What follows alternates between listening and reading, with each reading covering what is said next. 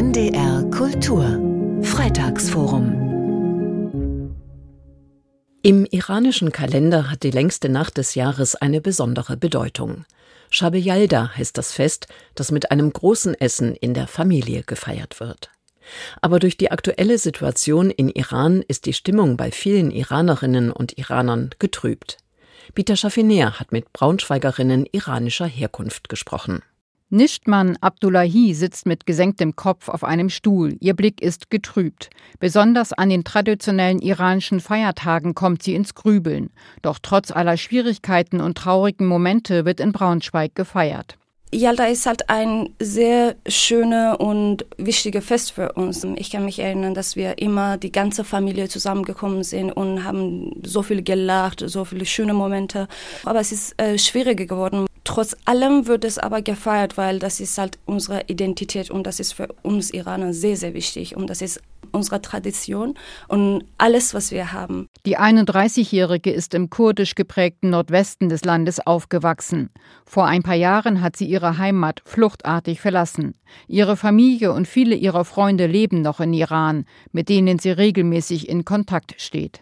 Letztens habe ich mit meiner Freundin zum Beispiel telefoniert und habe gesagt, ich weiß wirklich nicht, wie ihr da überlebt, weil der Lage ist so schlimm geworden. Inflation ist eine Seite. Es gibt keine Freiheit. Es ist alles strengender geworden. Wir haben auch viele Streiks momentan von vielen verschiedenen Gruppen, zum Beispiel von Lehrerinnen, von Arbeitnehmern, von alle möglichen beruflichen Gruppen. Die junge Künstlerin organisiert regelmäßig Demonstrationen in Braunschweig und Hamburg, auch wenn sie weiß, dass ihre Eltern und Freunde Probleme bekommen könnten. Der Auslöser war der Tod der 22-jährigen Massa Amini, die 2022 verhaftet wurde, weil ihr Kopftuch nicht richtig saß. Doch inzwischen sei es ruhiger geworden, erzählt die Aktivistin Marsie. Die machen ein bisschen, aber nicht so intensiv wie vor Monaten. Und die hoffen immer noch, dass sie nicht ganz aufhört und dass sie vielleicht eventuell irgendwas passiert. Dass sie natürlich sehr viel Angst haben. Das sind natürlich jetzt, dadurch, dass sie in anderthalb Jahre wieder Wahlen sind, wird gelockert ein bisschen. Das ist natürlich, viele Frauen können jetzt äh, ohne Kopftuch auf die Straße gehen, aber das war nicht die Sinn der Sachen gewesen eigentlich. Das war wegen Freiheit Freiheit, wegen Redefreiheit, wegen die schlechten finanziellen Probleme, dass sie alle Menschen das in Iran haben. Die können das nicht. Das war nicht nur wegen die Kopftuch gewesen, der ganze Aufstand. Marsia lebt schon seit vielen Jahren in Braunschweig. Um an die neuesten Informationen aus ihrem Heimatland zu kommen, telefoniert sie so oft es geht mit ihren Freunden. Die Zeit um Shabeyalda sei die Zeit des Wartens und ein bisschen der Einsamkeit, sagt Marsie.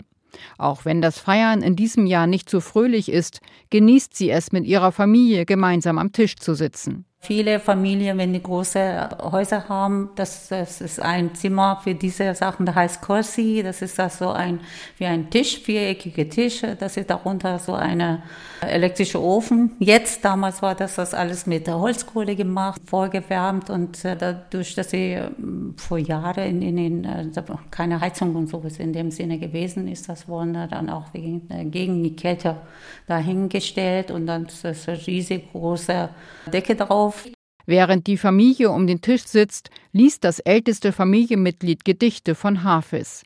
Durch Goethes westöstlichen Divan wurde der persische Lyriker auch in Deutschland bekannt. Viele Iranerinnen und Iraner haben gemischte Gefühle zwischen Hoffen und Bangen, betont Nishtman Abdullahi. Ihr größter Wunsch ist? Ein freier Iran. Einfach zu sagen.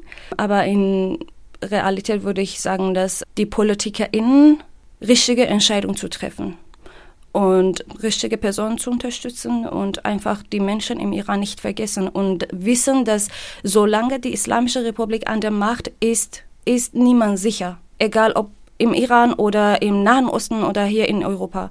Das ist kein Slogan, das ist eine Wahrheit und wir erleben das auch jeden Tag. Shabeyelda wird in diesem Jahr überschattet von den Geschehnissen in Iran. Sie hörten einen Beitrag von Bita Schafinea. Nachzuhören und nachzulesen jederzeit im Internet unter ndr.de-kultur.